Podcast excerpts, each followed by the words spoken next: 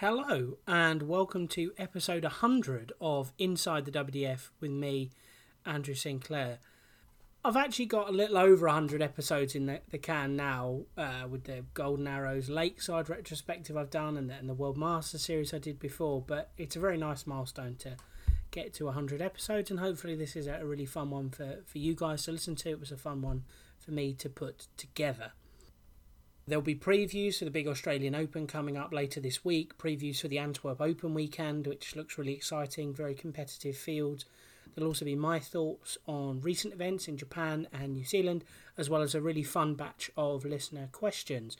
There are also three guests on this week's show the WDF World Champion Neil Duff, New Zealand's Nicole Regnaud, and good friend of the show, Sean McDonald. First up is Neil Duff, who I caught up with last week just before he started on his journey from Northern Ireland over to Australia.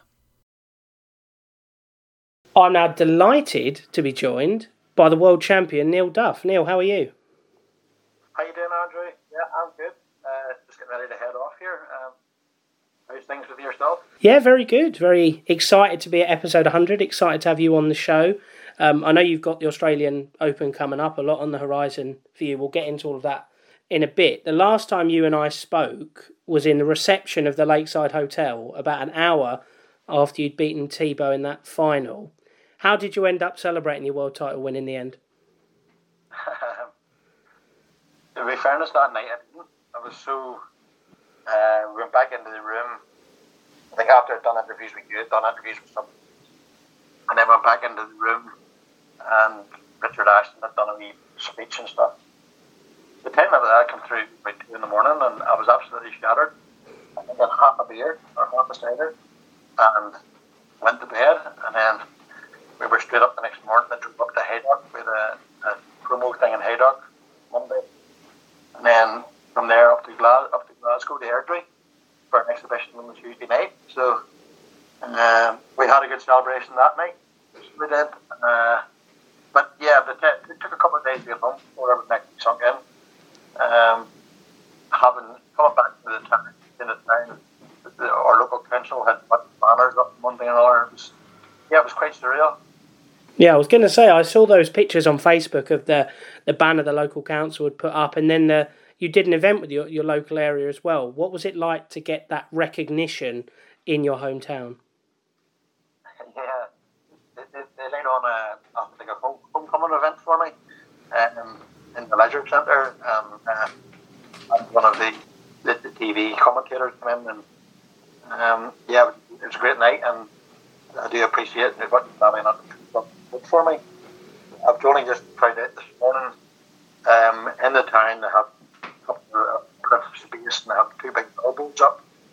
Uh, one of one of one of Johnny Rea. Johnny Rea, uh, world superbike champion, he's in town here, so um, yeah, it's nice to be recognised the. And I saw you managed to uh, get some new specs as well from your local opticians. one of the local opticians, McCandlin, there, uh, they, they had watched the final and, and seen me throw my glasses up. The last dart was thrown, and um, they kindly messaged fan page and offered me a, a new an eye test and new glasses. So I, I was very happy to pick them up and I appreciate that as well. Now, when we spoke at Lakeside, you said to me that one of the things you wanted to do with your prize money was when you got home, you wanted to build a dart room so that you got somewhere dedicated at home for, for practice and to put trophies and all that kind of thing. How's progress on getting that room together? There's been progress. I have the stuff is all there, um, but I haven't been home any more than three days at a time.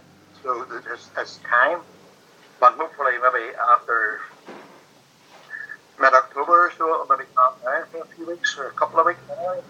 Start date on it, but I'm going to be doing it all myself. So yeah, I can kind of do it as a pro, but up on there it's just been absolutely flat out, and it's going to be now for another six weeks or so. Something I, I was going to ask you uh, at Lakeside, and I, I forgot because it was pretty late, and I knew you wanted to, to you know get back to your manager and your family and stuff. I know you're you're big on your tattoo, so I wondered if you were going to get some new ink to mark your world title win. I saw you've had it done. How long did that tattoo take? It was actually a friend of mine done it, um, and I had it done in about three and a half to four hours. Yeah, it was it was a bit nippy right enough. It was, but yeah, I needed to mark something. But you know, when, when I put the picture on Twitter, a lot of guys saying, "So where are you going to put 2023, 2020?" So yeah, uh, yeah. Hopefully, over the next couple of years, there'll be something nice. Let's add it on to it. well, glad to see your friends are thinking ahead. I listened to an interview you did a couple of months ago now with, with Josh Green, and you said to him that you'd more or less given given up work, which tallies with what you're saying about not being at home a lot. Had you thought about giving up work prior to winning the world title, or was it just winning it meant that giving up work was a necessity?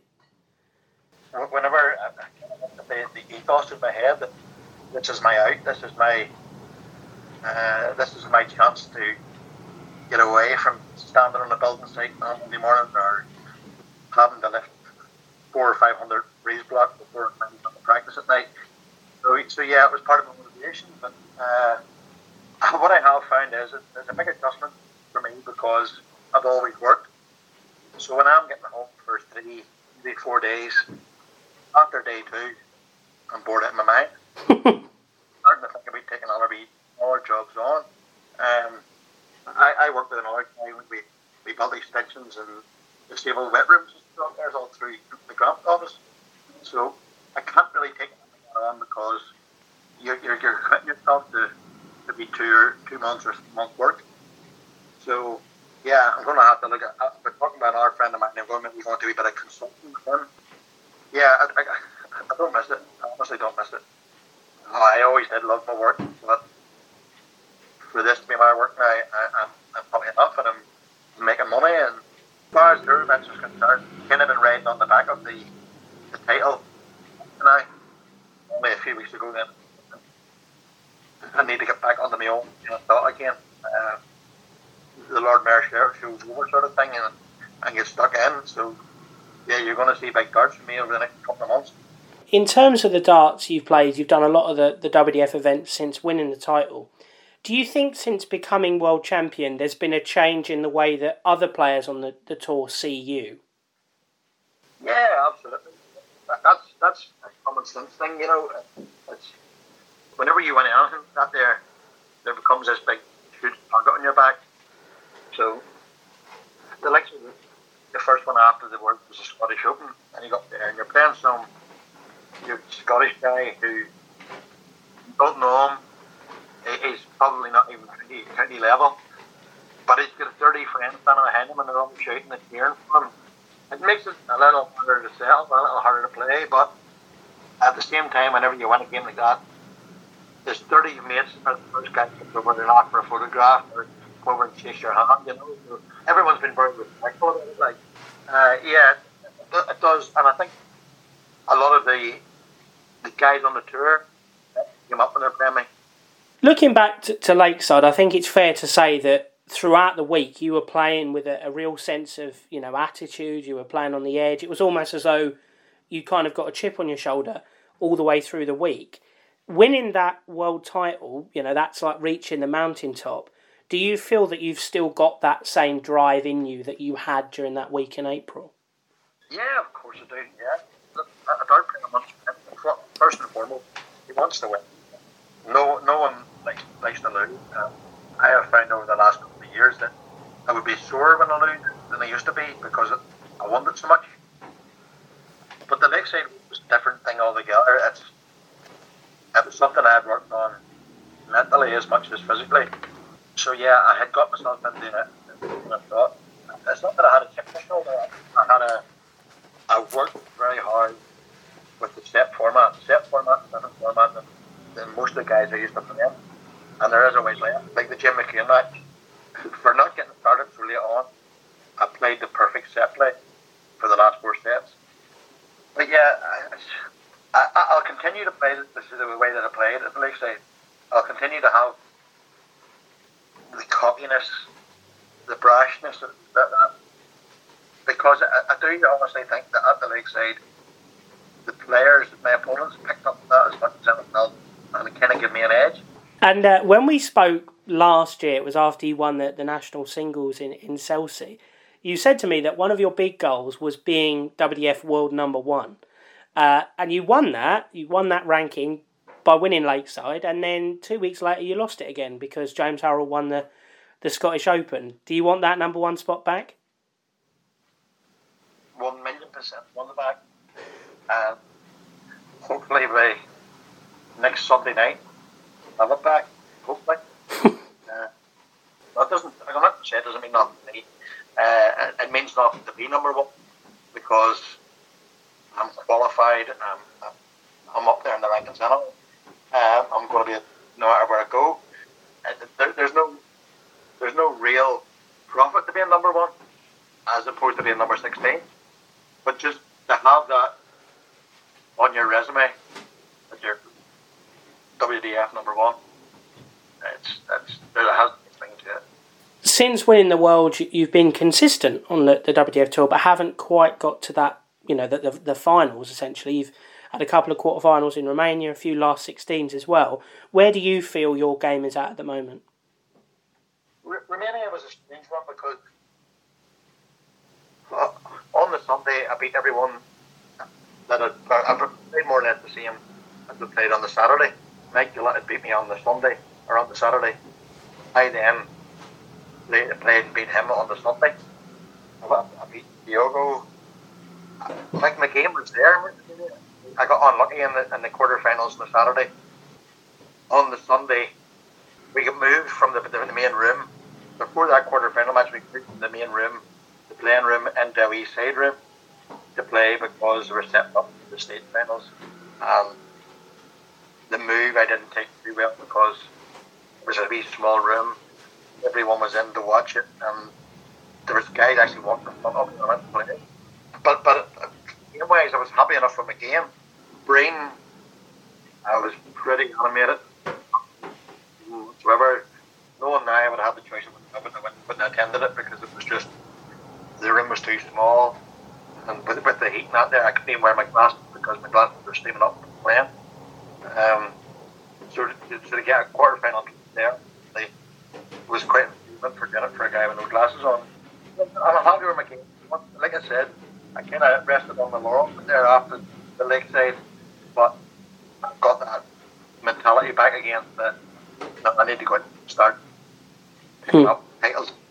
And uh, before we, we get to the Australian Open, I know as part of you signing with Red Dragon, you've you've worked on some of your custom darts, and they're now out and about. I've seen some reviews of them; they've all been all been really positive. Now, you were using the, the Joe Cullen darts; they're what you won the Lakeside with were you looking specifically for, for, Red Dragon to design you something new and, and bespoke to yourself? Red Dragon have been brilliant. Ever since the Lakeside, Red Dragon have been absolutely brilliant. So, so next time to get down, I'm off and I missed out. I was down there, I'd been uh, down at Modus the week, and then came across and watched a bit of the up the Red Dragon for the day, and then up the Simon. Yeah, we sat and we talked. We did the guy who does the dart I didn't want to stray too much from the Joe Cullen setup. Uh, I think the darts fit me, the, the perfect shape. So structure wise, we didn't really, we, we didn't go too too daft getting away from them. Um, I did change the front bit. If you've seen them, they've got a, a, a vertical cut in them. Um, I, I just figured I found that Joe Cullens were wearing just a wee bit too quick because of the nano grip that's on the front. So I, I kind of wanted to come away from there, um, because I, am a, I'm a centre grip anyway. Um, I asked, they made. She made me three sets of darts, three, three different uh, types. They're there in front of me. Um, brought them home for a week or two, made a decision, and then just went in touch with Lee. Lee said, "Yeah, no problem. What colour? We talked through the colour. Yeah, about a week or a week or two before they were released. They sent me a set out today and I, and I loved it.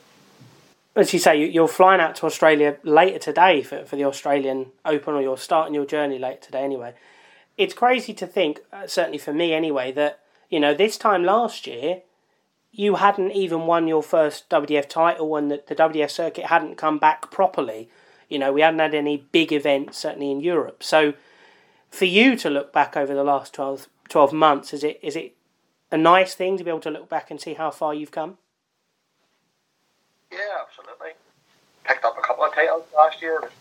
The thing is, I was I was match ready whenever we knew that we was going to start up again. Denmark, probably one of the first ones. So yeah, I, I, I was I've been playing a lot of online stuff, so I was, I was competitively match fit. I feel the tour probably could have done should have done better on um, but yeah, uh, from, from and this is where I have to give the due. Um, with Richard and, and Nick and the, and the guys. I mean, they, they came off the back of, of lockdown and COVID. They didn't have a financial year prior to that. So to be able to put this together with the, the income which they generate from tour events was actually, I, I do have to doff that because they done a brilliant job. The actual week itself for the players and fans was brilliant. We're finally through that stage and tour events are all coming again and I'm enjoying travelling again. Did say I think what to you, I, I was to do a lot of the tour, so I've been pretty much doing everything, but all the soldiers up anyway. So yeah, I, am I'm, I'm, I'm glad that, that, we're out of that stage. Um, yeah, who would have thought a year ago then that I'd actually been heading off to the other side of the world? I know you're a man who loves a prediction. So how do you think you're going to get on at the Australian Open next week? That's probably the worst thing ever done was predicting my first score because all you guys all come the same thing. Listen, I, I, I'll go down there with a very bad confidence. I want Lakeside with put it like that. Um, it's eight groups of three. You, you play two uh, group matches. I would be very disappointed myself come out of the group and into the quarterfinals. Then get out of the group. So then you, you have to change different format, change your, your way of thinking, take it one game at a time. Um, but yeah, I expect myself to do well. I expect Mal Cumming, the, Australian the line, I expect him to do well. Yeah, it, will be good, and uh, it'll be it'll be an experience of a lifetime. One of the biggest things for you on the, the WF side before the end of the year is the, the Europe Cup, where uh, presumably you will be representing uh, Northern Ireland. If you could pick one medal from one of the competitions to win, which one would it be and why? The team event. Yeah, the team event. The internationals has always been my always has been. Every their country, the biggest thing that any dart player can have on on their their CV. We got bronze in Turkey in 2015. We got bronze in Europe Cup. Holland the year after. Yeah, we've, we've got a good we've got a good team going this year. Um, actually, the four man team. The other are from my hometown. So yeah, that would be the one I would I would love to win. Saw you uh, saw pictures of you anyway at the World Match Play recently, cheering on Daryl Gurney. Uh, are you going to be giving Q School a go next year? Um, yeah, uh, thanks to Red Dragon. Red Dragon sent me, let me over and uh, got up into the players' room and met, met a lot of the, the, the guys, especially the, the, the Red Dragon guys. Great experience. I won't lie, the balcony watched all coming on, and the crowd were actually fantastic. I'm not a big fan of the PDC crowd from watching on TV, especially the the, the, the German ones and that. There, I, I don't. I hate that because the WDF, the, the, what was the BDO, it's, it's so respectful that you go to the PDC, a, a leg or a match depends on people whistling or or whatever. But the stand standing box kind of kind of the hairs in the back of the neck a wee bit. Yeah, I would love to do that sometime. Um, you, you'll have seen that I've actually accepted my invitation to the Seniors World Championships in February in the Circus Tavern. So um, for 2020, you know, I'll be active. I thought that might be the case when I saw the World Seniors thing, and I suppose it would come on to that World Seniors next. Then I know you're obviously looking forward to playing against the, the likes of Phil Taylor and and all the others, and obviously that Circus Tavern holds some special memories for you from that World Masters run that you know kicked everything off really for you in 2019. Yeah, absolutely. listen, who, who wouldn't who wouldn't want to play against of the sport? We got there, Phil Taylor and guys got there, and even younger senior guys, Kevin Kent, and that, that, that, all friends of mine.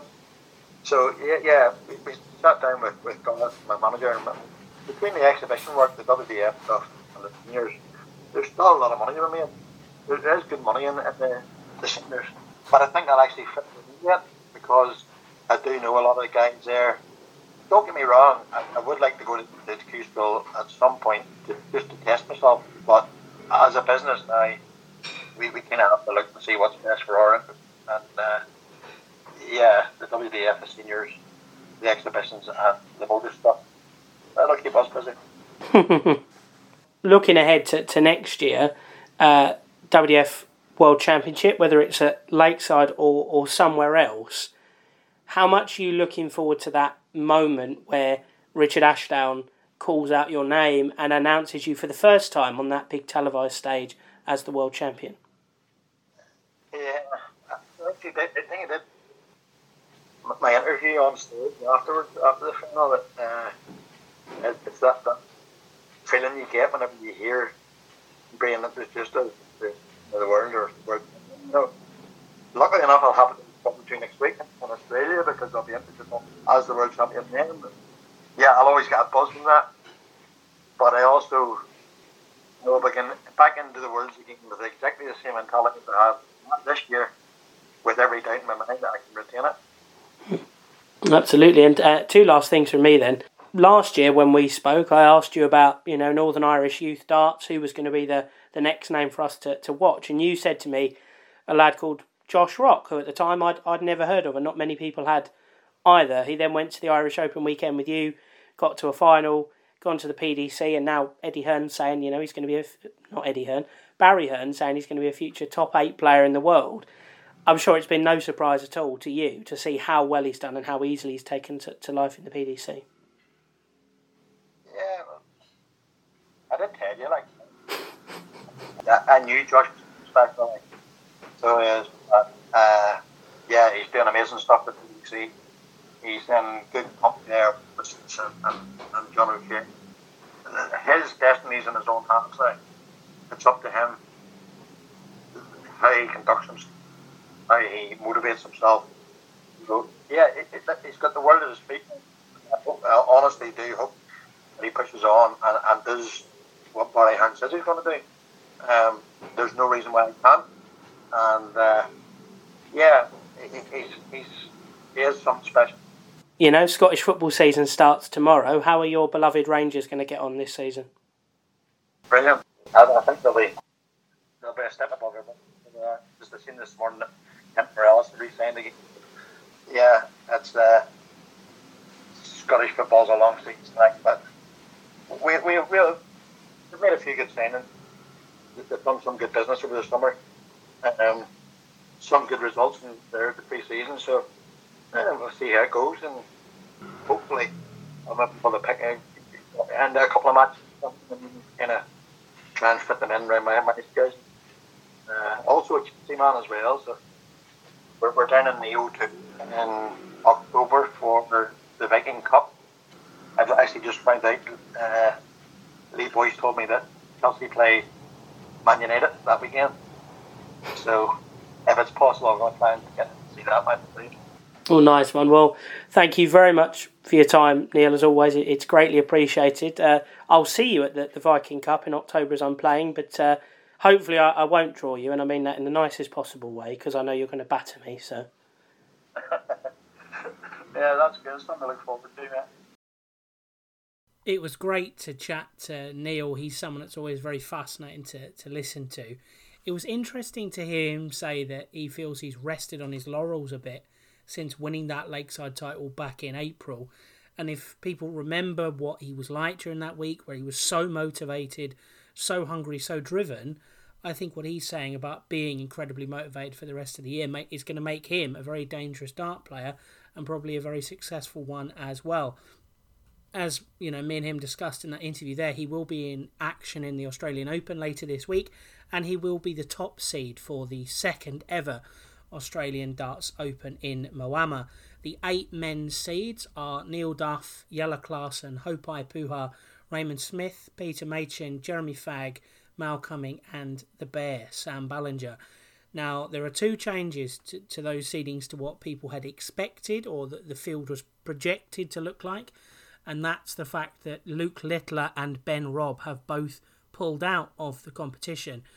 I had a feeling Ben would end up pulling out based on what Haupai Puha discussed on the podcast a few weeks ago.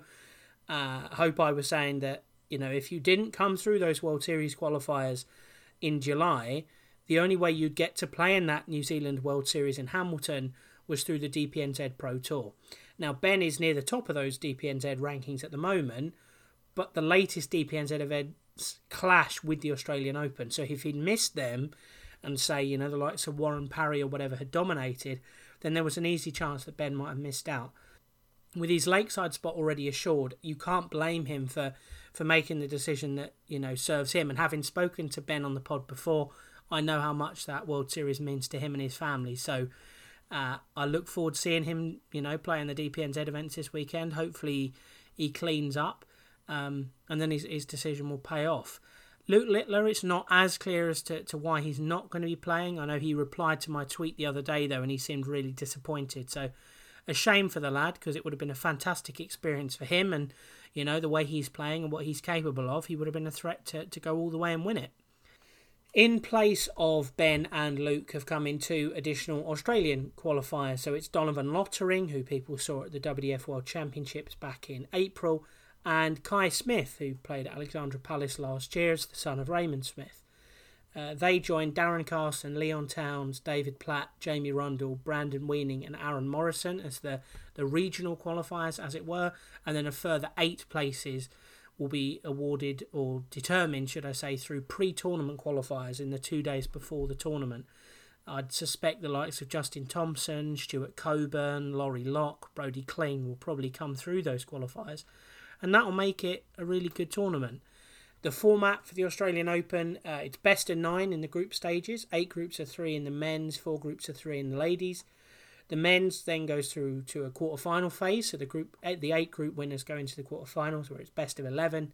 The semis are then best of fifteen, and the final is best of nineteen. It's a longer format than a lot of those players are used to. And uh, the qualifiers Tuesday, Wednesday. The competition proper gets underway on Thursday evening with the finals played on Saturday. And then on the Sunday, it'll be the Pacific Masters, uh, which is a silver graded WDF event and there's a youth event during the week as well. In terms of picking a winner in the men's competition, there are some uh, Australian players who are playing very well. Mal Cumming's been throwing some good stuff of late, Peter Machin as well. Uh, Sam Ballinger is someone who's very much up and coming, doesn't have the experience of some of his fellow Aussies in the field, but he has got really good quality to his game. Same goes for Brandon Weening. Uh, Aaron Morrison from South Australia, he's a great combination finisher, which is something to watch out for. Jamie Rundle is someone who had a lot of pedigree as a youth, hasn't quite delivered on that as a senior player as many would have expected, but he's definitely a good player on his day. And David Platt is incredibly experienced. My feeling, though, is that the Australian with the best chance of winning the whole thing is Raymond Smith.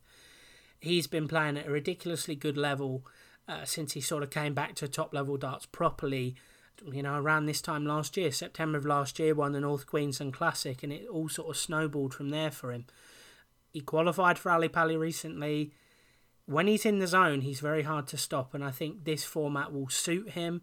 Uh, I think he's got a very good chance of, of going all the way, and I, I predict if it's based on seeding alone, he will be in that final, and he'll probably be in that final against Jelle Klaasen. Jelle was at the Live League last week, played some really good stuff, played incredibly well to win the Dutch Open earlier this year. And I have a feeling that that 3,000 or so euro spend that Jelle's undertaken to get out there is going to end up paying dividends with a title victory on Saturday. As for the ladies' tournament, as I said, there are 12 players in that. There are four seeded players Beau Greaves, Kirsty Hutchinson, Mikuru Suzuki, and Lisa Ashton. Four unseeded but already known qualifiers uh, Tori Kewish, Amanda Locke, Wendy Harper, and Nicole Regnaud. And then there are four additional qualification places to be determined in a couple of days before the main competition in Moama. I haven't seen a full entry list for those qualifiers, but I know Yuki Sakaguchi is coming over from Japan. Desi Mercer's going across from New Zealand. Of the Australian talent, I would think Kim Mitchell is probably a cert to qualify if she goes. She's arguably been the best woman in Australia this year. Obviously, uh, a few people will know she won a DPA event. She became the first woman to win a, a DPA event early this year as well. So Kim Mitchell's been playing some good stuff, so she could easily cause a few surprises if she does come through those qualifiers. In terms of picking a winner in the ladies' competition, the, the obvious favourite has to be Beau Greaves with the fact she's won seven WDF titles this year, got that world title under her belt, just, you know, regardless of what some helmets might think. You know, she's playing at a very high level, consistently averaging, you know, 80 plus and I don't know that there's anybody else in the tournament that's been doing that. Lisa's been very solid this year, obviously been very good in the women's series. She's got a couple of wins in the, the World Seniors televised events, but didn't look great at the, the Women's World Match Play, it must be said. Didn't look at her best. Now, whether the Australian climate, it being their winter, whether, you know, the tournament she won last time, whether that will suit her, I'm not sure. And she's always dangerous, but I would say that Beau is definitely the favourite, Tori Kewish, she showed at Lakeside that when she gets a run up at something, she is incredibly dangerous. Kirsty Hutchinson, of course, is a very, very capable player, although I know she's not been playing as well as she would have liked to uh, of late. And then, you know, you look at Mikuru Suzuki, she threw a couple of 80 plus averages when she won the Japan Open a fortnight ago, but by and large, the averages were high 60s, which I have a feeling given the way Beau is playing and what Lisa's capable of, that might not be enough. So my pick at this point is is that it's hard to look past Beau making it three from three in platinum WDF events this year. Someone hoping to cause the upset though in her first big overseas competition is New Zealand's Nicole Regnaud. Nicole is a winner of two events this year. She's a former youth standout in New Zealand and she's very, very capable. Uh, she got to the semis of the New Zealand Open just over a week ago, and she recently won the New Zealand Dart Council national singles title as well. We caught up last week to talk about her trip over to Australia, darts being the real family sport uh, in her family, and what she hopes to do in the future, both with her criminology degree and with her darts career. I'm now delighted to be joined by someone who'll be playing at the Australian Open next week, Nicole Regnaud. Nicole, how are you? I'm doing good, thank you, Andrew. How are you? I'm very well, thank you. Good to have you on the show. You're coming off a, a busy New Zealand Dart Council National Championships week. There was a lot of darts, a, a bit of drama as well, but all in all, uh, probably a successful week for you. How would you assess your, your performances? Yeah, absolutely. It was very up and down. I'm still coming to terms with kind of how well it went, really. It can't go much better than it did, to be honest. No, I'm really happy with how it went. Tomorrow, your time anyway, you're, you're off from New Zealand to Australia for the Australian Open. How much are you looking forward to that opportunity of, of playing against some of the, the best female players in the world? It's really just a, a dream come true for me. I didn't think there was any chance that I was going to qualify for the Australian Open. Um, when it first kind of came out that it was going to happen and it was this huge opportunity for darts uh, for women in New Zealand, those two spots, um, I was sitting down in 10th equal, I think it was. Um, so I didn't even think it would be possible to kind of move up those ranks in time um, before the cutoff date. And somehow everything went to plan got a few wins in, and that was kind of all I had to do was win or it wouldn't happen, and it just did. Um, and I'm just, it's so, such a great opportunity, and I'm so excited to be, you know, heading over to Australia, getting out of the country first of all, um, and then to, to meet and play against these women that I've really just um, looked up to for so many years is just yeah, a dream come true. Absolutely. Now, those qualification places, it came down to the, the last event you and Desi Mercer, you're playing each other in the final. The winner would qualify for, for the Australian Open, the loser would miss out. Did you know that that game against Desi was the decider for that last place? Yeah, I think we all kind of found out the week before at the um, the Shot Masters. I still didn't think I had a chance to make it. I thought um, we were kind of tossing up the idea of whether we'd go over for the qualifiers. Didn't really have it all clued up in my head, but um, you know, my mum, my best friend, my manager, she had everything all calculated, and she said, uh, you know, if you do win, you will get that spot. Um, so it kind of was all or nothing, really. And I think it did play on us a little bit. We all kind of knew that it was that one spot in that one game. There was the semi final against Tina Osborne. We were tied. Uh, so it was kind of the three of us, whoever took it would be in, in that spot. So even, I feel like the semi against Tina Osborne was even more nervy because I knew I had to get past her and then win the final as well. So it was just a huge day of darts, and I, I don't know how I pulled it off, but I did, and I'm so grateful. And I, I know a big part of it, this I've spoken to, to Wendy Harper about this as well. A big part of it is you actually get to leave the country for the first time in, in over two years. But in terms of the playing at the Australian Open, have you set yourself an expectation of you'd like to, to achieve something, you know, while you're there? My achievement is just getting to play against these women, getting to make it into this tournament was my huge goal. I'm trying not to set myself any huge expectations just because it's my first time. Some of these ladies have played in it before, they kind of know what to expect. No, I'm just really looking forward to experiencing it all, taking it all in. Yeah, hopefully setting myself up for, you know, next year maybe, we'll see. But yeah, no, um, no expectations. I'm happy to be the underdog and we'll just see what happens. We'll talk about this season, that you know, the rest of the year looking ahead for you in a bit. But I want to go back to the beginning really for you. When was it that you actually got into to darts in the first place? Yes, I've been around darts since since I was born. Really, both my parents played, uh, my grandparents played. It's just our family sport. It's what we do to spend time together. Never really thought I'd you know be sitting at the top, being like, wow, this this has really all happened. Um, but no, I started playing competitively in about when I was about seven or eight years old. We have a really good pipeline for our juniors in New Zealand. So we have the New Zealand Junior and Youth Dart Championships every year. Uh, so I started playing in that around, I don't know, 2008. I was about eight years old.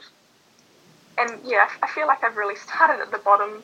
Um, I've played through every kind of possible tournament for our juniors, onto our youth, and then now playing in the ladies' darts yeah, it's really special to come come from the bottom, start as a junior with to a youth, and then now be playing amongst all these ladies, and then to be doing pretty well. It's just really special. Is there a moment in the the early part of your career when you were, you know, eight, nine, ten, whatever? Is there a moment at that time you can look back on, and that was kind of your first big achievement or your first big success in darts?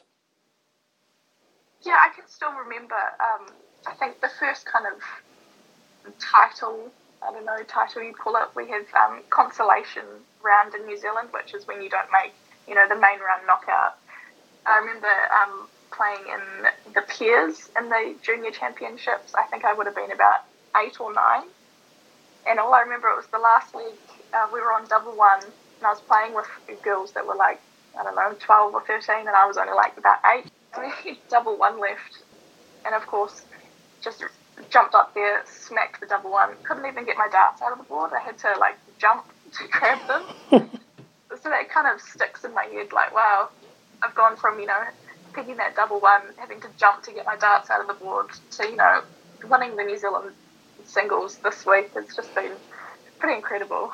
You've touched on her already, and Wendy mentioned it to me recently when I spoke to her. I know your mum is your biggest supporter. I've seen you referred to her on Facebook as your your mummager. You know, she's your mum and your manager.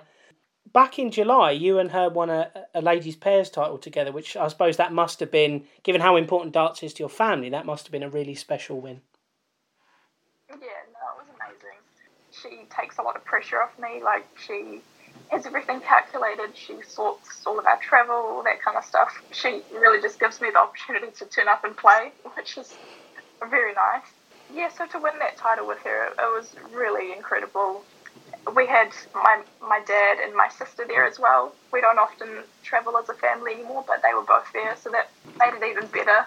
And yeah, for her to take, she got the winning double. She pulled me through all day. Like it, a lot of people may think that it's just me, but it's, it was definitely a team effort. She deserved it just as much as I did. No, she, she's incredible.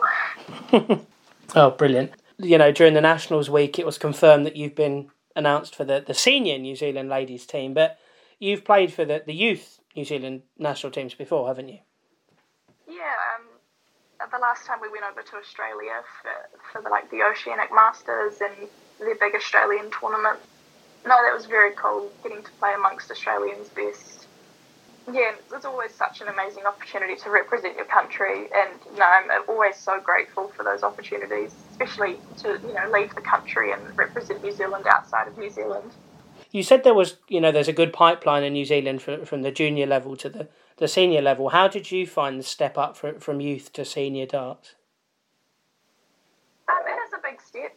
I I've missed all of the JDC, which is another amazing new development. Um, that makes me feel a little, little bit old that I've been here before JDC. but no, it's really amazing. The junior darts in New Zealand, they just get more incredible every year, I think. Some of those players coming through now are very scary, the, the, way they play and the way they hold themselves. Um, you know, this sportsmanship, I think, is the most important thing to learn from a young age. And some of those juniors coming through, the way they compose themselves, um, the way they represent their clubs, all that kind of stuff, is the most important thing. And they just do it so well. Um, it's no, really cool to watch. And you mentioned going over to, to Australia before for the Oceanic Masters. 2019, you won the, the Women's Oceanic Masters. You beat Desi Mercer in that final. At, at that point in your career, how important was that win for, for your confidence and your self belief? That, that was most crazy uh, tournament I've ever played in. There was no expectations on me. Yeah, it just all came together on the day. Usually, the one thing I've always struggled with coming through has been like my nerves.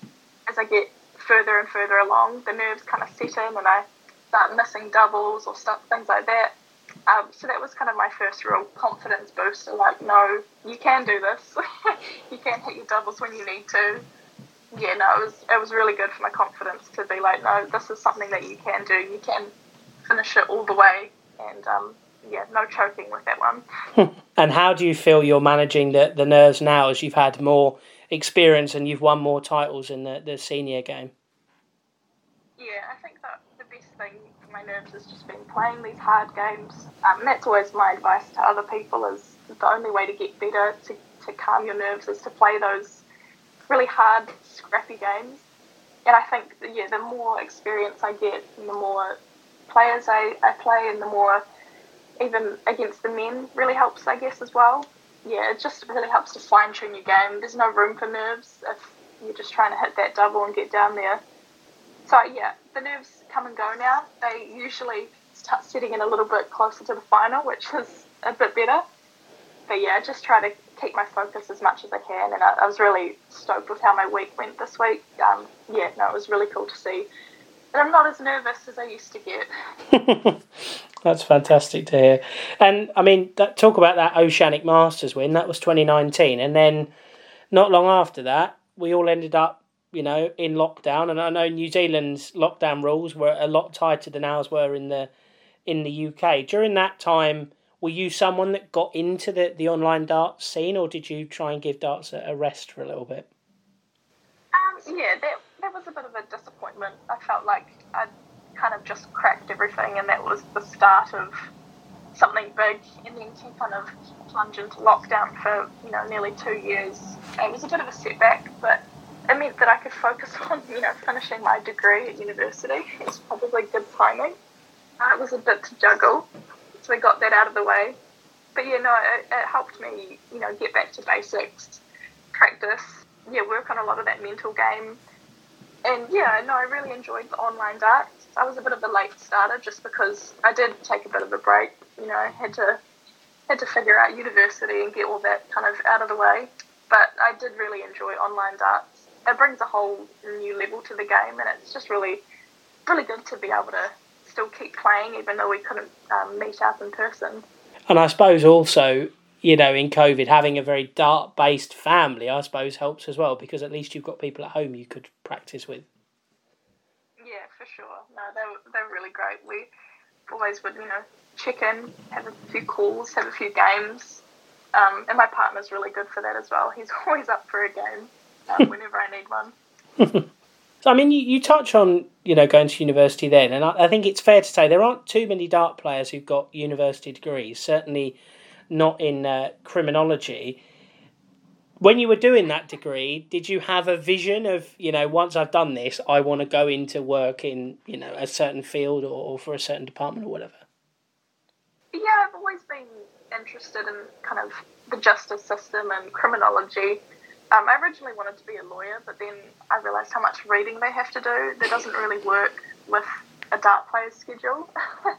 so quickly reevaluated. But no, I'm working for the, the government in New Zealand at the moment, and no, they've, they've been amazing with my darts, and I'm really I enjoy work, which is always a good thing when you you know love your job. So I get the best of both worlds at the moment. So that's really all you can wish for. Absolutely. To look back last year, you know, we came out of the, the lockdowns. You were playing the ladies' events. You were playing really well. Came out, won the New Zealand Masters last year, which was your first sort of senior WDF title. Talk to me about that day and that occasion of, of getting over the line and, and beating Wendy 5 4 in that final in Wellington. Yeah, no, that was still one of my favourite darting memories. I mean, it's your first senior title. There's nothing that can really compare.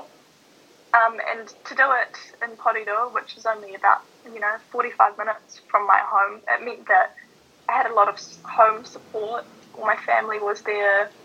Everyone that supported me since I was a junior was there. It was really special. As I, as I said before, my nerves usually make me choke a little bit. I miss a few doubles, start thinking about it too much. And that did nearly happen. Wendy is just a phenomenal player, and she was able to kind of jump on that and bring it to that last leg.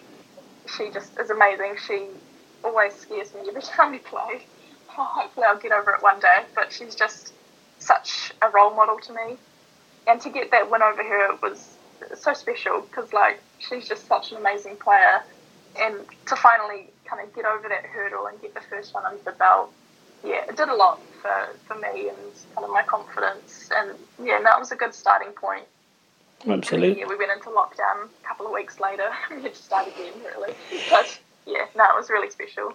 The dart season in New Zealand last year was very short. But towards the end of last year, you signed a, a sponsorship deal with, with 180 and the Dart Depot. How important was getting that recognition from, from two companies in New Zealand? it's been incredible. Um, the way they've supported me in my darts in the last kind of year has just been really special. And to kind of get that recognition outside of, you know, my family, my supporters, that outside recognition, it means a lot. And it just shows that I'm going in the right direction, I'm doing the right things. Yeah, no, it's really cool. And they keep me on the right path. Um, ben Robb is sponsored by both of those teams as well. So he's been a great help good to like kind of ground me. We can talk about things. We're on the same page with a few things. And yeah, no, just it makes me feel like I'm heading in the right direction, which is you know a good positive. Oh, 100%. And I saw that once you'd signed with the 180 in the Dart Depot, you changed your, your nickname from, from the Baby Assassin to, to Renegade. Why was that that you changed it? I don't think Baby Assassin uh, really fits anymore when I'm, you know, not not a baby anymore. I, I've had that nickname since I was about twelve. so I think it was time for a change, time for a bit of a rebrand. But yeah, no, I think I think they're both on par. They both they're working well. It's really cool to start hearing people say, you know, go the renegade playing, which is crazy to me. But no, it's very cool. We'll hear Richard Ashdown announcing you as the renegade at the Australian Open uh, later in the week for you. But you'll also, as you walk onto the stage, you you've got to pick a walk-on song. So what have you gone for? I've gone for "The Greatest" by Six60. Some cool lyrics in there. The New Zealand band, you know, close to home. Uh, very cool. Um, I never thought I'd be picking a walk-on song. Um, I think I'll be doing well as long as I don't cry. I'll be fine as long as you know the emotions don't get to me. It'll be sweet. oh, brilliant! And uh, darts, sort of WDF darts in New Zealand came back at the, the start of June, and first event of the year was the, the Canterbury Open, which you won. Uh, but it wasn't the smoothest weekend for you that weekend, was it? It never seems to be. No, we had to um, nearly missed our flight from Wellington to Christchurch. That was the first hurdle. You know, they never announced that we were boarding until it was final check-in, final boarding call. So we kind of had to race there. That was nearly nearly a, a, a bit of an oopsie, but it was all good. We made it to Christchurch, picked up our rental car, driving away to the back to our motel to you know get changed to go to Dart. Notice there's a huge crack through the windscreen, which is not ideal because um, obviously it's like minus 2,000 degrees in Christchurch. Um, you know, the windscreen was all fogged over, so we didn't really notice straight away. So that put a spanner in the works, had to go sort that out, you know, go play darts. It ended up, we ended up being there about 15 minutes before we started. So it was a quick warm up. But thankfully, everything went smooth after that. all went to plan. yeah, definitely picked up the, the title first to two this year. And your results this year mean that in the regional rankings uh, for New Zealand, you are currently top of the table. You're six points clear of, of Wendy Harper. Now, there's still quite a few events left to go before the end of the year, but if you are there at the end of the year, you'd have a place at the World Championship next year. What would that mean to, to come over to the UK or Europe, wherever it's going to be, and uh, get to play in a World Championship? Oh, that would just be huge. I mean, I've been watching those World Championships for my whole life, really. I remember watching them since I was a little kid. So to have the opportunity to maybe play in one of them would just be incredible. Um, would really be kind of the peak of my career so far, and probably for years to come as well. Uh, before you go, there's one thing I've got to ask you. Is uh, you've got to talk about the time that you fainted in front of Adrian Lewis. Oh my gosh! Yeah, no, that was still probably you know the most embarrassing thing I've ever done. That was not my finest moment. but obviously, before because I've been around that so long, before I you know played or was um, old enough to play, I used to chalk for score score for everyone, give everyone a break. So that led to a few cool opportunities when some players would come over. So we had Adrian Lewis and Phil Taylor come over for a, an event here in New Zealand, um, and myself and my sister got a huge opportunity to score for those games, which was really cool. I was only 15, so I was like, wow, this is just the most amazing thing ever.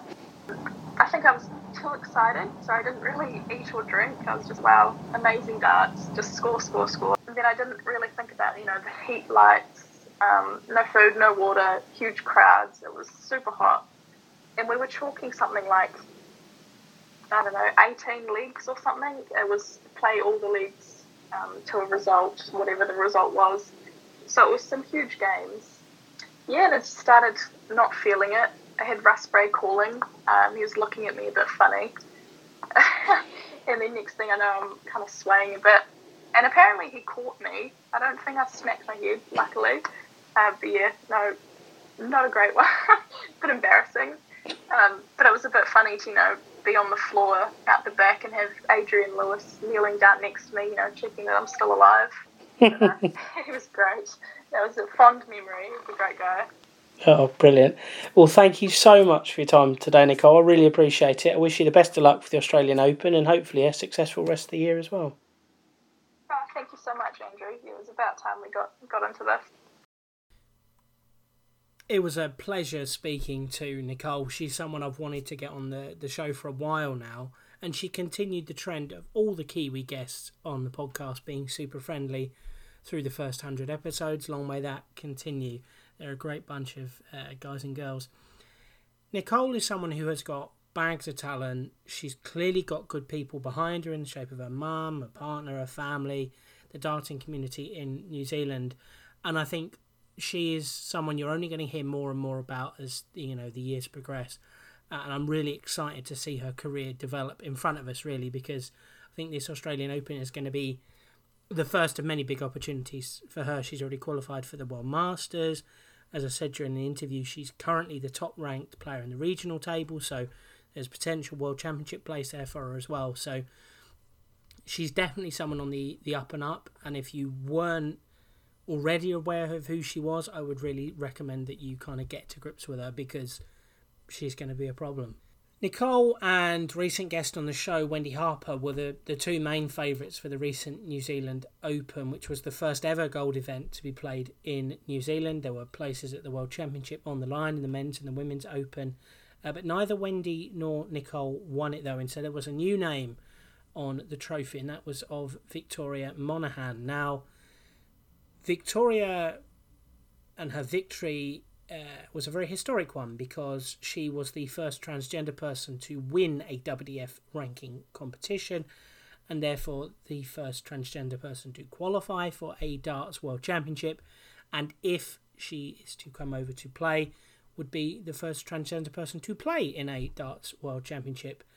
Uh, she won the final 5-4 against wendy. Now I have to say, my mentions and the mentions for the official WDF Twitter account, which I help post updates on, uh, the mentions of both of those were shocking after I posted the result and the news that she'd won. They were among the worst I've seen, really. The amount of just nasty jokes, ridiculous and deliberately offensive comments, it, you know, it, it begged belief, really, regardless of where you stand on the issue of transgender participation in sport. It is perfectly possible to have a disagreeing opinion without feeling the need to resort to personal insults to that person. I know some people find that concept quite hard to understand, but it's true. By all accounts, uh, you know, from what Nicole was saying to me after we finished recording and uh, from what I've seen on Facebook and so on, Victoria got barracked all day with abuse. There was a lot of abuse being heckled at her during the final. And I was glad to hear New Zealand Dart Council Chairman Bob Wilson, friend of the show, call it out on Facebook and say that all those people who were shouting abuse, if they don't go and apologise, they will be subject to a suspension from the NZDC, which I'm, you know, I'm fully behind. There are a lot of people who were tweeting saying, you know, how is this allowed, whatever. Well, you know, Bob cleared it up. The rules were followed. The WDF have a transgender policy.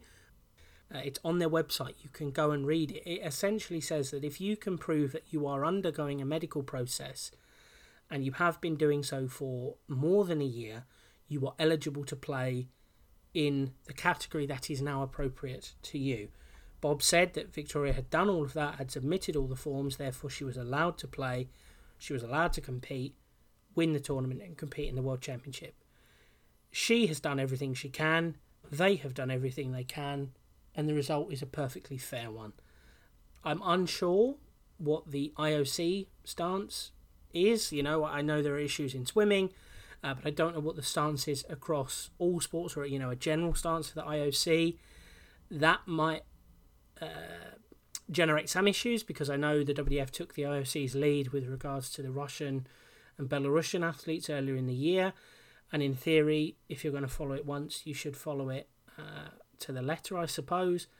Uh, but in line with their current regulations, Victoria won it fair and square. I look forward to having Victoria on the pod, and I look forward to seeing her come over for the World Championships next year.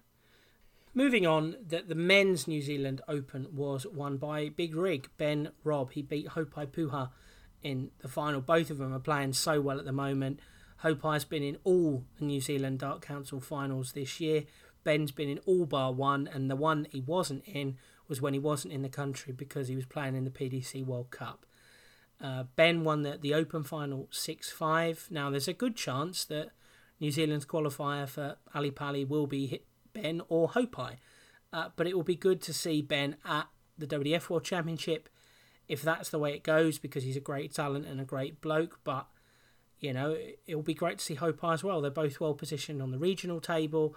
Haupai is playing really well this year, and I think that after the disappointment of the last two stage performances, I think he's ready to deliver a big performance. It's what he said on the pod last time, and I've got a good feeling that he'll be able to, regardless of, of which World Championship he's in, because I think at this stage it's a pretty fair assumption he'll be in one of them.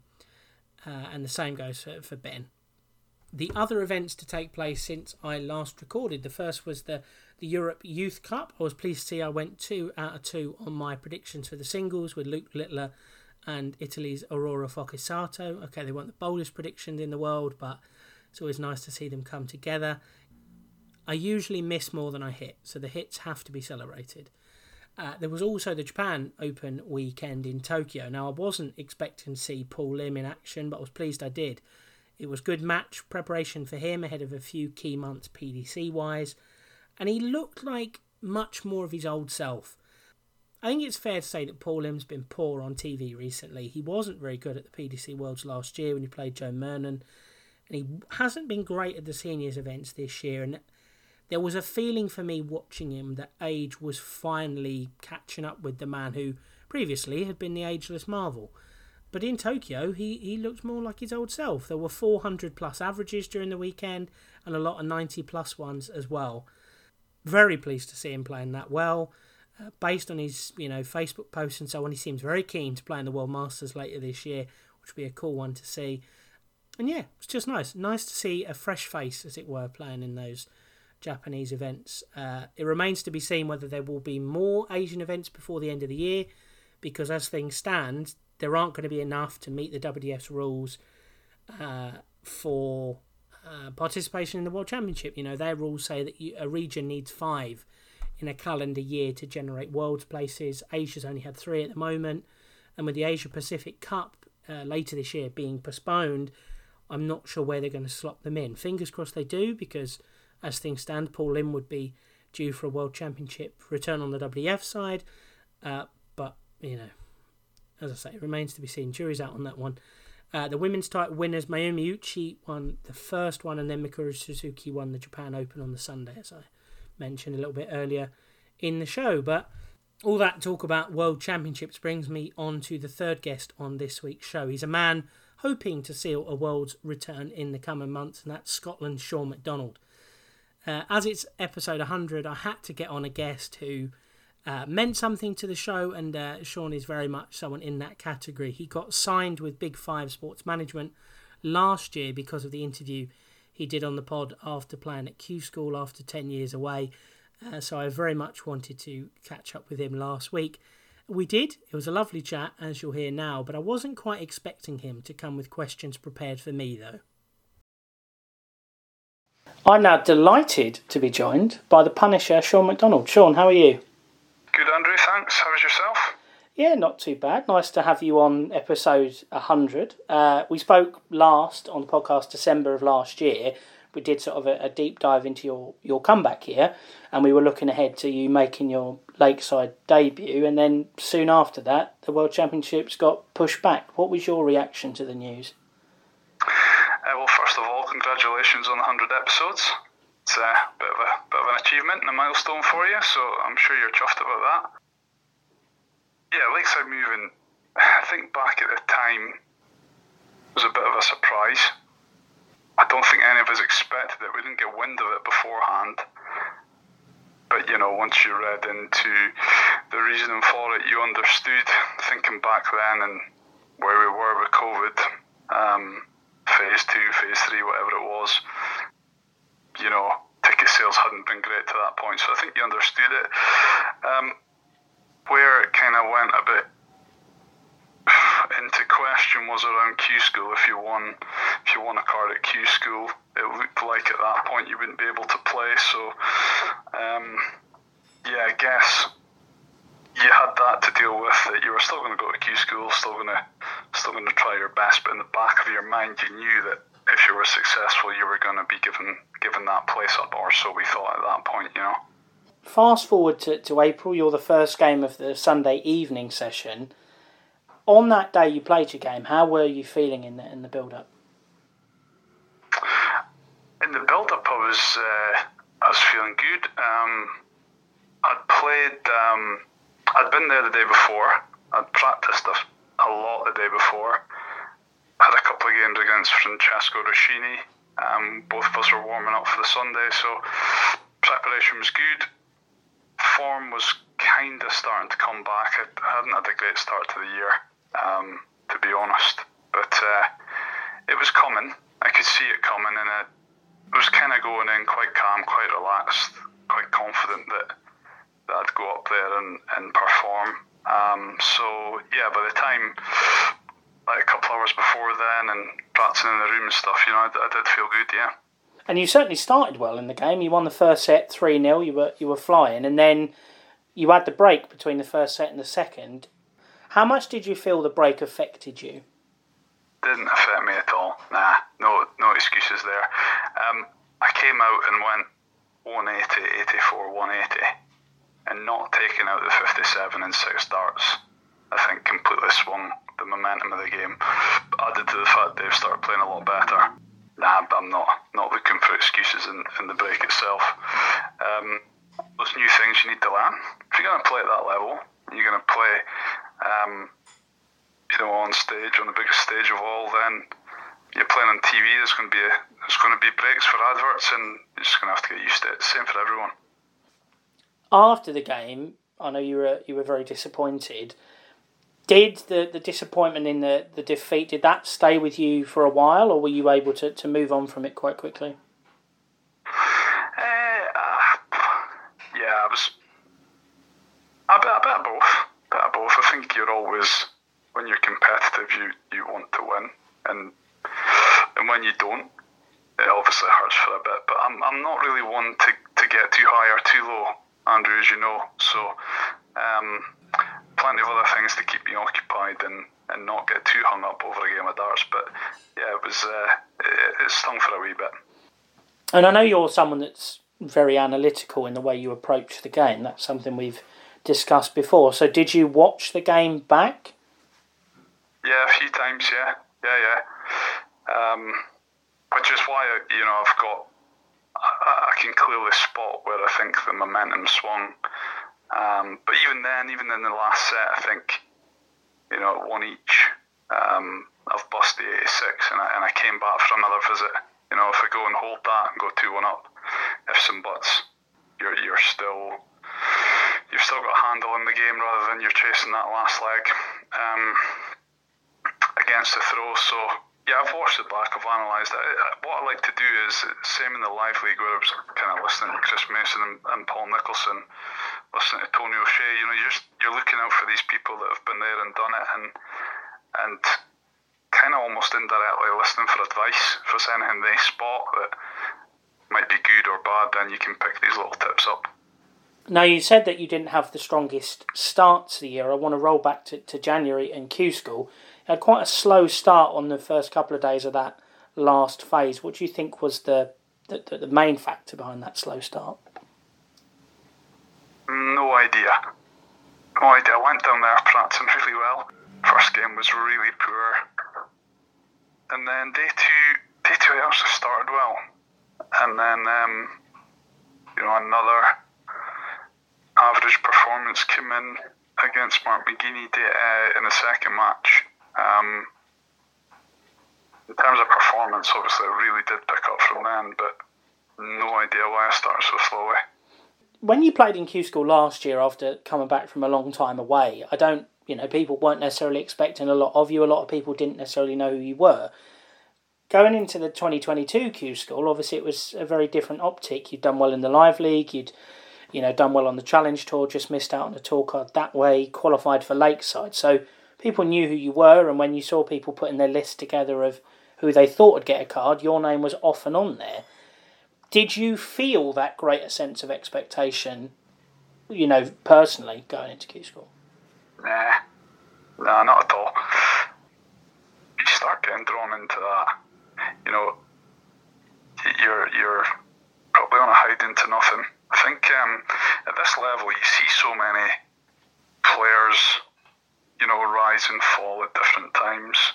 Everyone can be everyone. There's no one no one in that room who, you know, is even a favourite. Obviously, people fancy different players, but um, you know, there was nothing, nothing I felt differently going into. I just uh, was more confident, obviously, with my results, but no extra expectation. I think um, a couple of couple of bits I did in the local press kind of alluded to that that I was going in with quite an open mind at Lakeside and and I'd already qualified for the UK Open on, on the fallback if I didn't make it. I wasn't putting myself under any pressure.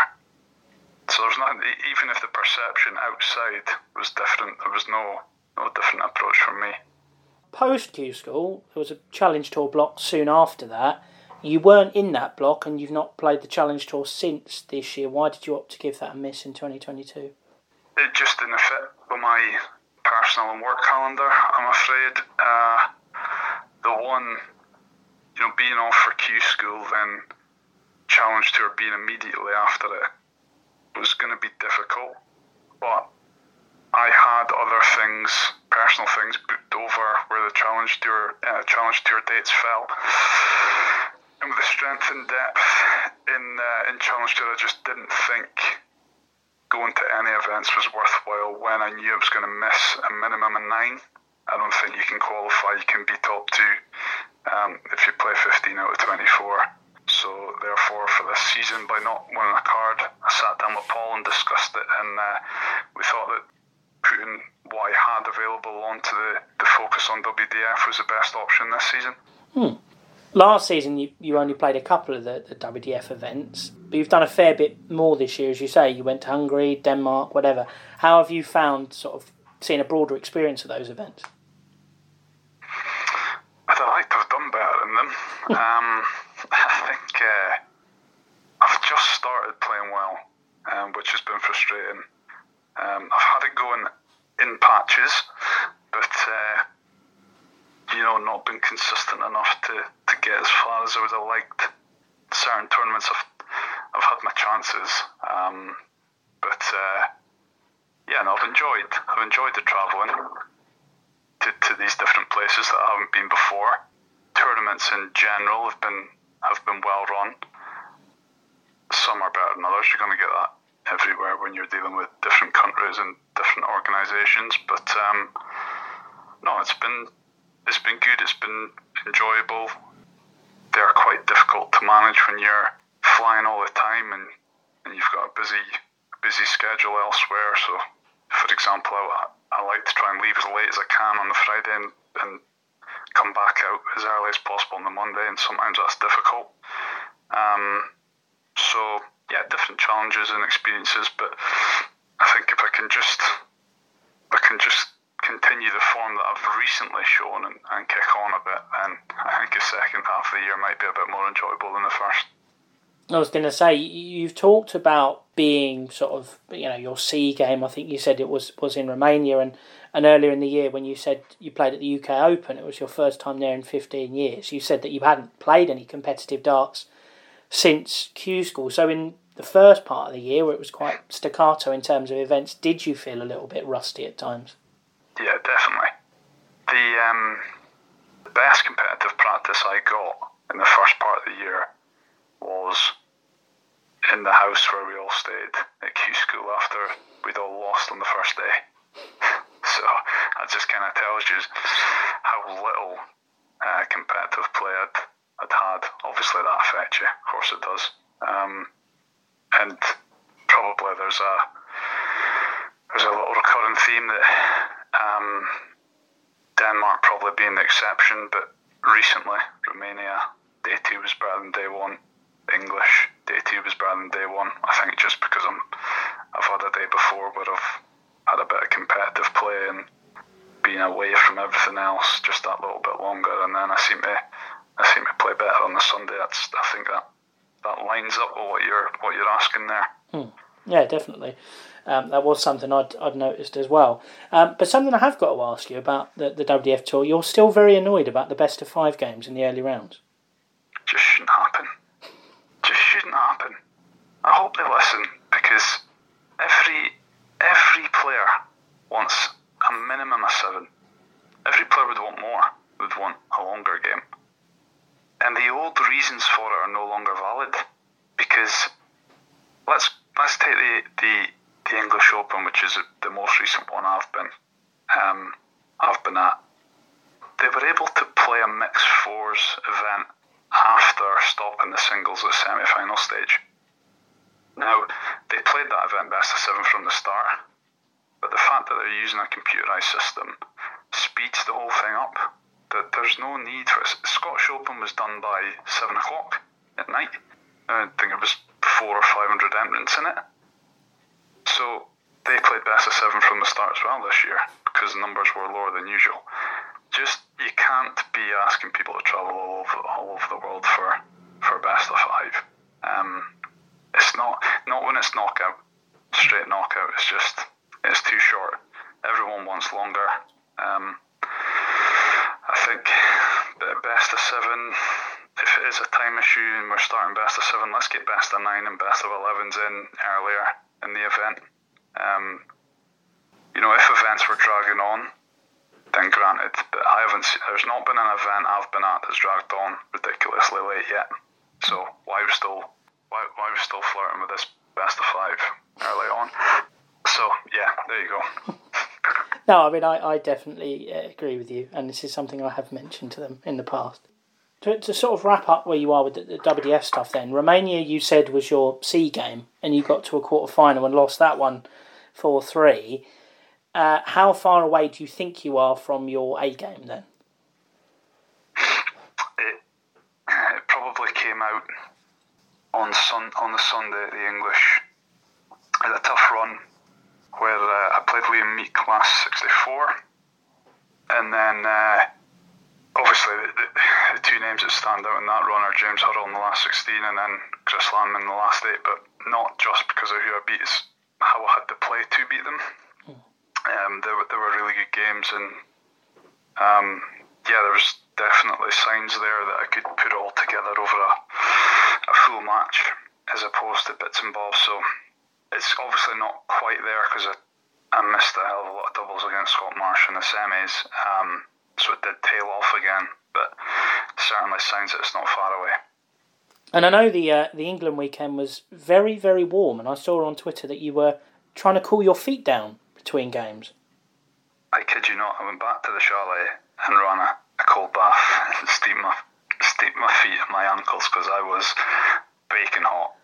And um, no disrespect to anyone who is of larger size, I ain't the biggest.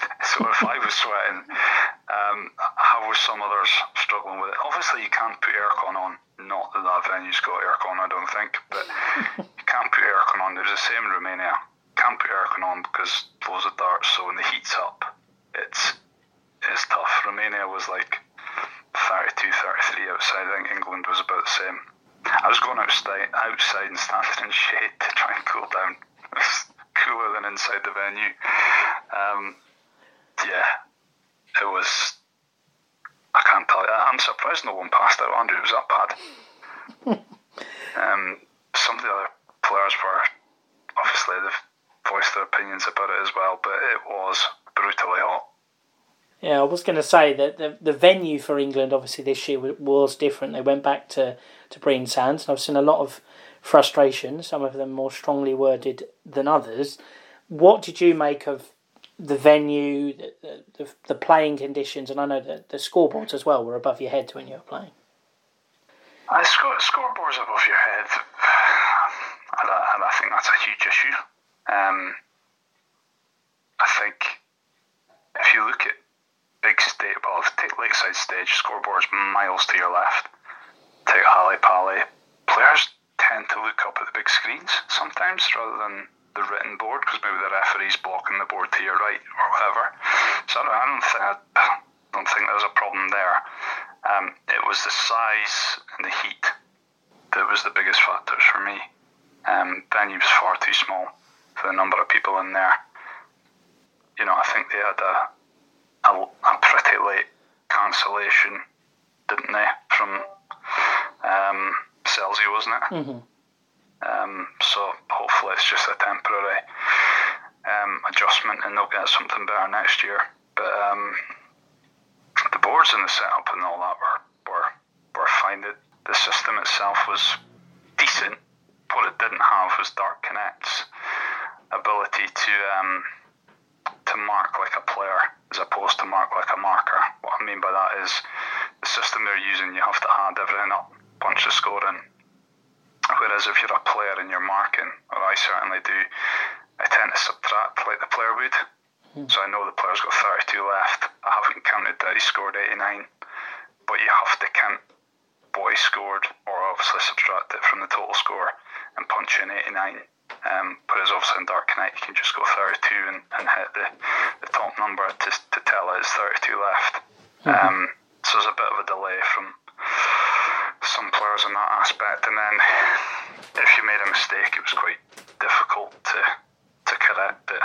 Um, but I mean, it's way better than chalk or um, pen or whatever else. uh, some other places use. So again, I, wouldn't be too critical of that. It was just the, the size of the venue and the and the heat that that, that, that generated was um, a bit uncomfortable.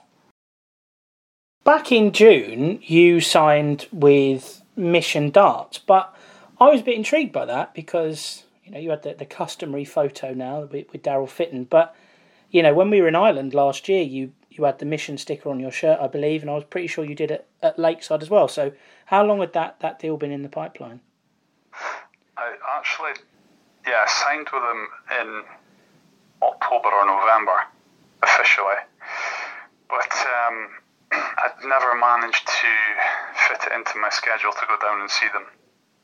Um, so they'd made they'd made my dart, um, which came through, and I've just asked for a couple of alterations. So the second version of my dart is now uh, it's been made. It's just stuck in um, in China because I think that region is still in lockdown. Um, and obviously they did my shirt uh, in time for Lakeside, etc.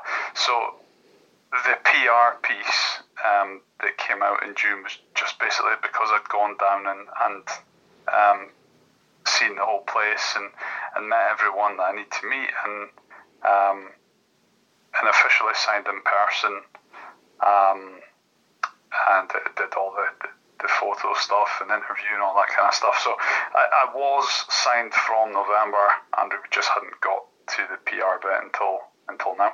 Mm, nice one. And how have how have Mission been to, to work with since you, you signed up with them? Oh, it's yeah, re- really, really helpful. Um, basically, they, they, they, even though I was, you know, it was a six-hour drive for me, you know, they said, "Oh, just make sure you drive down and so you can fill your boot on the way out." You know, um, whatever you need, we can provide.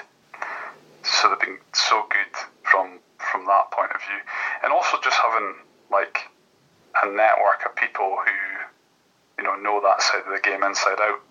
It's nice to have. Obviously, Daryl's the, the players rep who who has all the experience in the world. Um, but also, like, if I want to if I want to call Steve and discuss a, a tweak to my dart, my flight, you know, the aerodynamics, how, how they're flying through the air, anything like that. It's just great to have someone um, or a team of people at the end of the phone. You know, back, mm. back when I played before, if you wanted to make a tweak, you just bought a whole load of set of darts, flights, stems, different stuff, and you just basically tried everything out, which probably isn't that helpful. You're changing too much. So um, no, it's, it's it's nice to to to be able to discuss that with, with people who are specialists in, in that particular area. And in terms of moving from the first gen of your darts to the, the, the second one, what's the, the basic setup that you've got, and what of the what are the tweaks that you've made, if you can share them?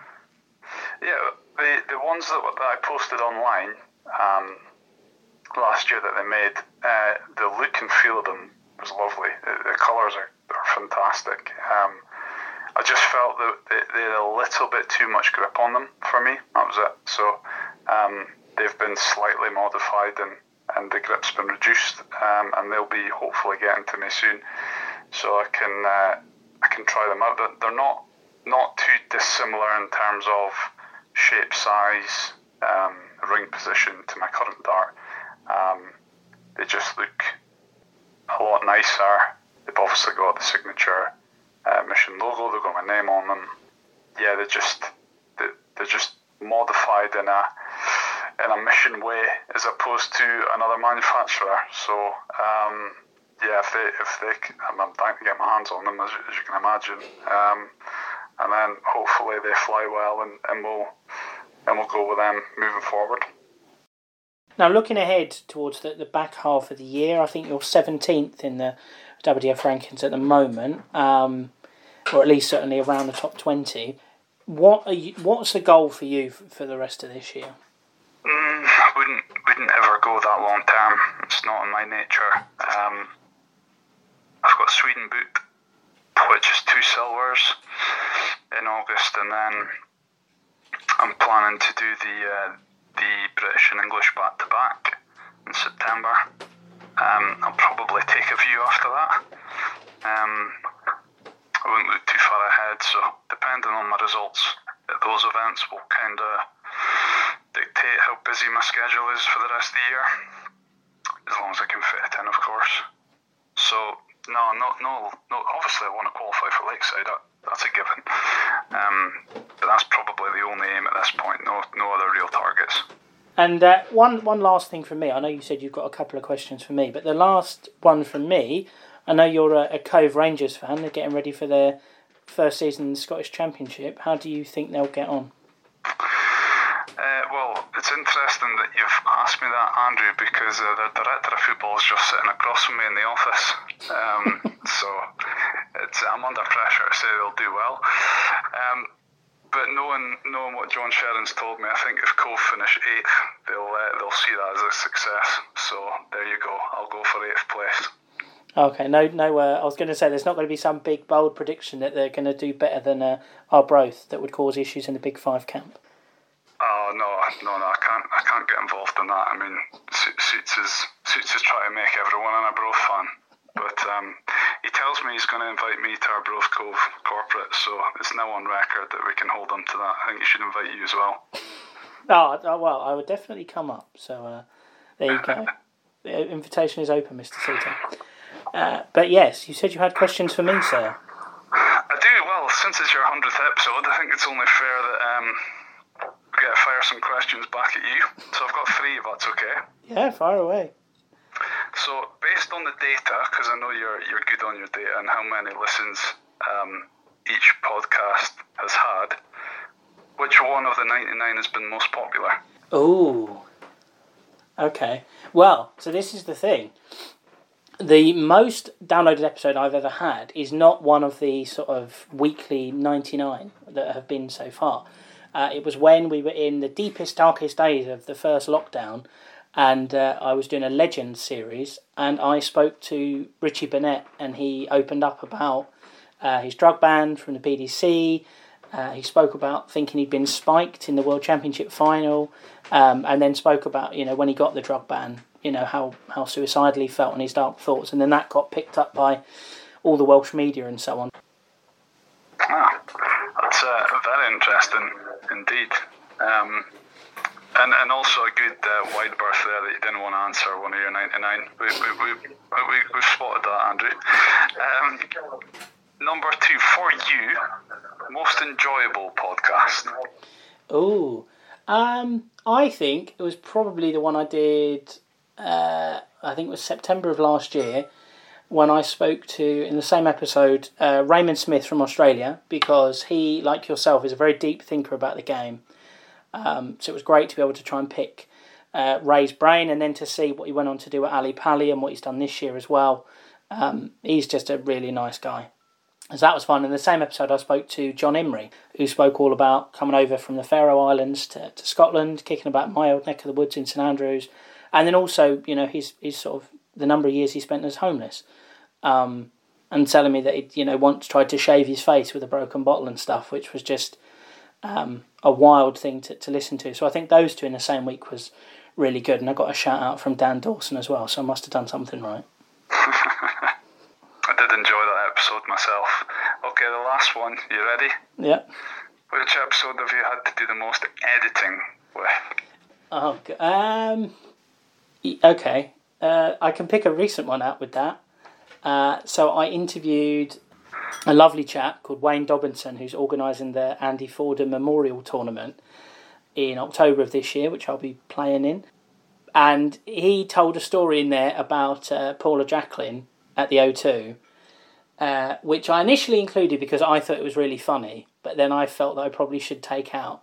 But I didn't make that decision until I was about to upload the podcast, which then meant I had to go in and have a rummage and cut out like six minutes of it and then re-record some of the stuff I'd done. So that one recently, I think, because I was like, uh, I maybe don't want to do it. But then she ended up DMing me anyway that she had an objection with something else he'd said. So maybe I should have just left it in and given her more to moan about. I think you should release uh, Andrew's first 100 unedited.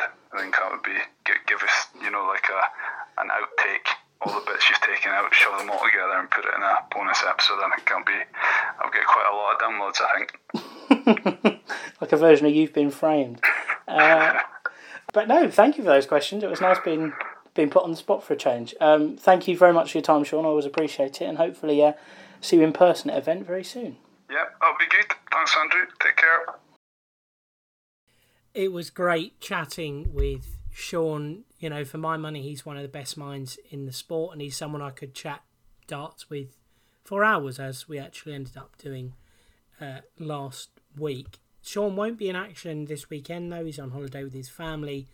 Uh, but a lot of the top WDF players are, not just in Australia, but there's the Antwerp and Belgian Open weekend. There are more than 400 entries in the men's competition and almost 80 in the women. So it's a good turnout, especially for two silvers.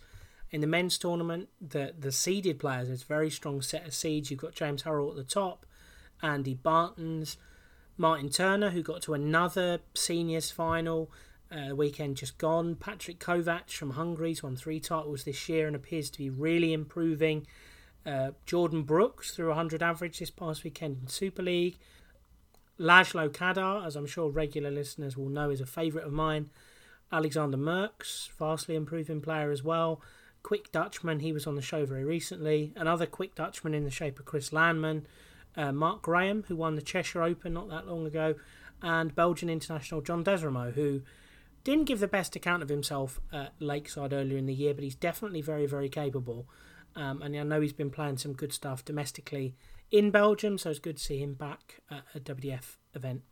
Uh, but it's in the, the unseeded players is where it, the depth of this tournament sh- uh, really shines through.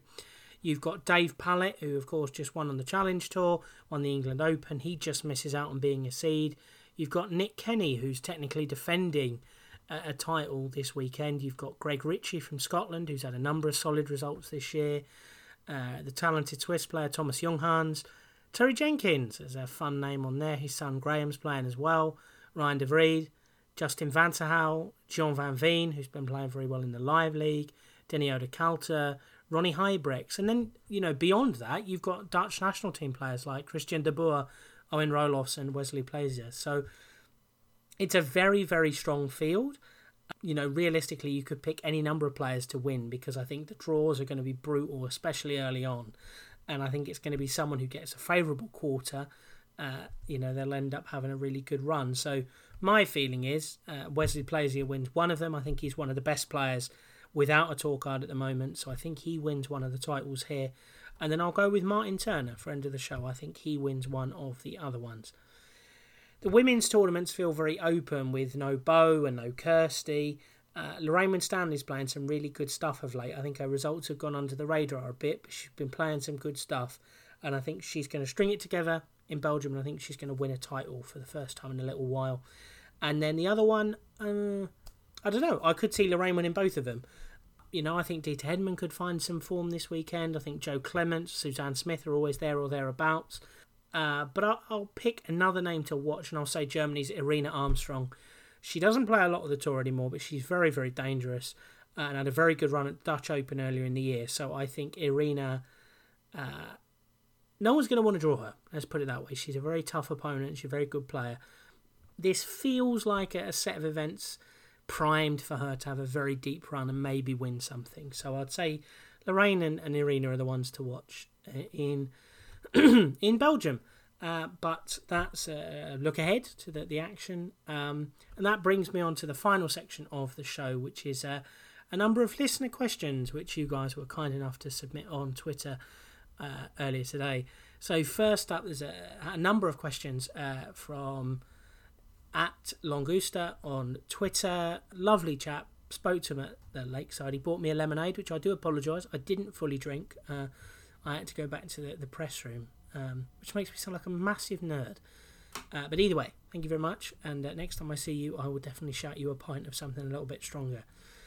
First question Who do I think will be the next English world champion on the WDF side? Um, it would be a massive cop out for me to just say Beau Greaves because I think at the moment you look at the Women's World Championship next year, I think she probably wins it again. Uh, in terms of a new face, though, um, that's where it gets a little bit tougher because I think you look at the men's rankings.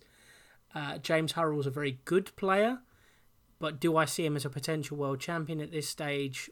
Probably not. Uh, do I think that Luke Littler is capable? Yes. Do I think he's ready again? Probably not. The poor lad's only 15.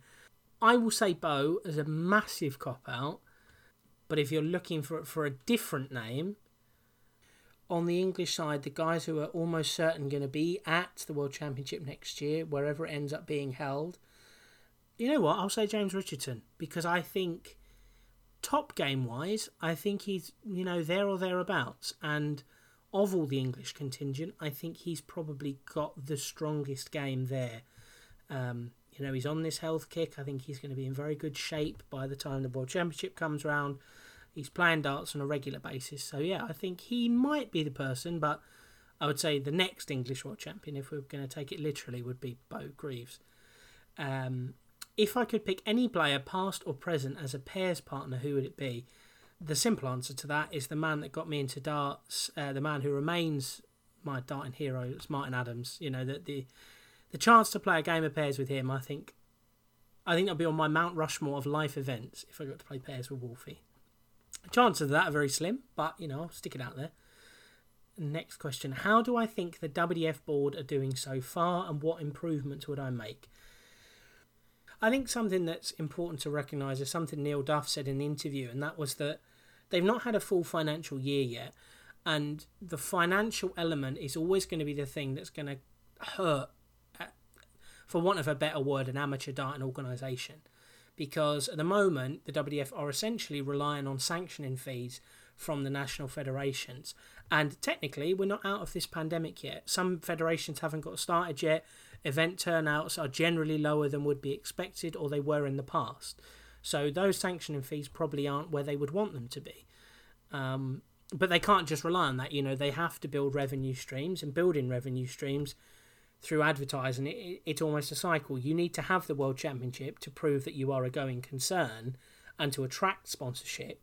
You can't really run a World Championship without that sponsorship in the first place. So it is a difficult situation. And I think in that respect, they are doing a good job because I think the World Championship was a success. Uh, it was a good tournament, slow start, but good tournament in the end. Two good world champions. Uh, I thought it was well received by Eurosport. I thought it was well received by the people that were there by the darting community, um, and they showed that they can do it and that they're ready to do it again next year. Some people didn't like the fact the fields were bigger. For me personally, I do. I think the ethos of the World Darts Federation is making the game global, and bigger fields means more global representation. So that's always going to be a win for me. And these regions and these players are only going to get better. This is an analogy I've used many times over the 100 episodes. A rising tide lifts all boats. You know, you're only going to get better if you're playing against better opposition, and better opposition worldwide means a better standard of the sport overall, and that's for both PDC and the WDF. So I think they are doing a good job in that respect, but there's still a long way to go. You know, they need to run the World Masters, and you know, that World Masters needs to be on television. It needs to have a good television deal. Uh, they need, you know, realistically, with the start of August now, they need to actually confirm where next year's World Championship is going to be. Was suspected it was going to be at Lakeside. I've heard some things that it, it won't be at Lakeside. I don't know what what the, the crack is. So, yeah, I think they are doing a very good job. Uh, I, I think it was a hard job, an unenviable job.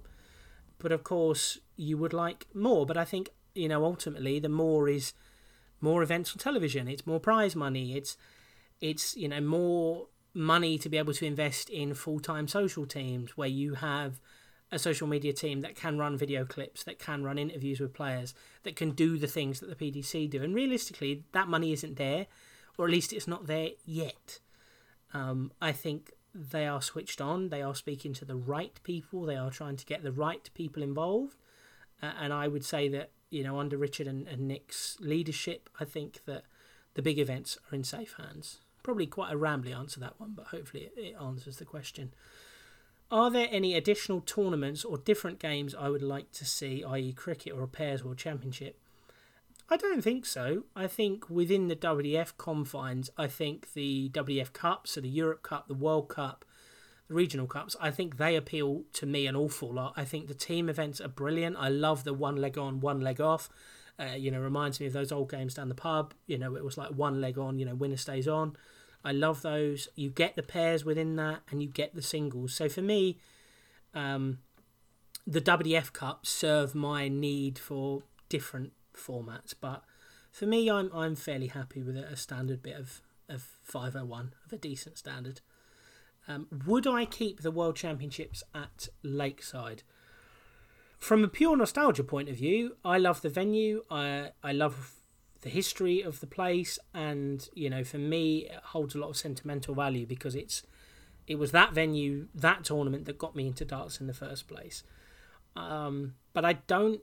I think you can still hold it there. I think that the seniors event and I think the WDF event have proved that you can still run top level darts events at Lakeside. However, I would say that the WDF can't do that if they are stuck with the pricing that they were this year because people just aren't going to pay it, regardless of whether the brand is new or not, the faces are new or not, people just aren't going to pay those prices. So, unless you can change those ticket prices, I would say possibly no. If you can change those prices, then yeah, stay there.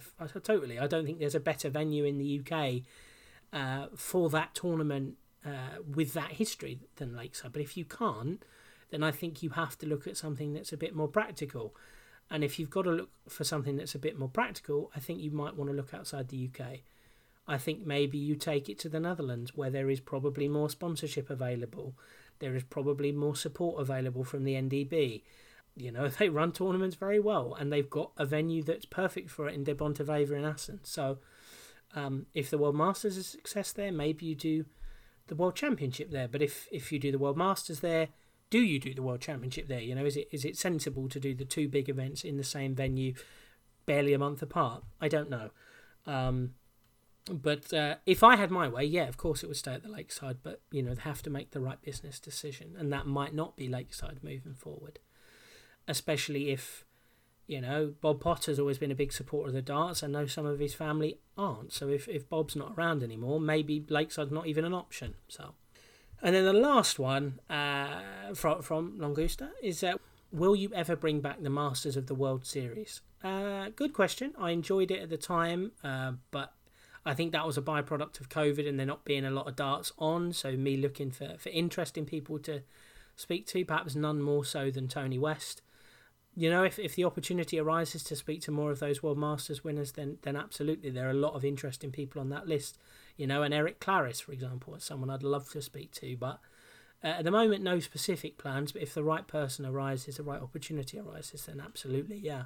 Moving on, a couple of questions from good friend of the show, Alex Moss at the Weekly Darts Cast. Uh, what was my funniest moment from Lakeside 2022? Um, there's a couple here. One related to the second question, so I'll talk about that in a minute.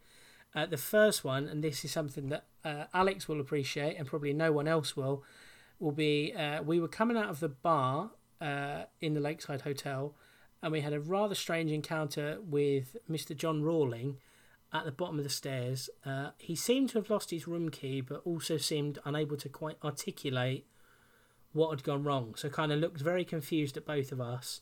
Said a, a jumbled stramash of words that didn't make a lot of sense, and then just sort of wombled off in a world of his own. And we both stood there chuckling. So uh, yes, Alex, that was probably the funniest.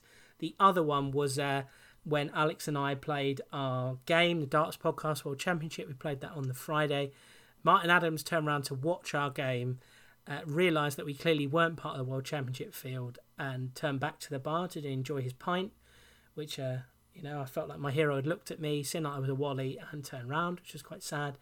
And then Justin Thompson walked over, stopped me, uh, told me that I was throwing them all over the bloody place, and uh, then walked away. And so, yeah, that was very funny.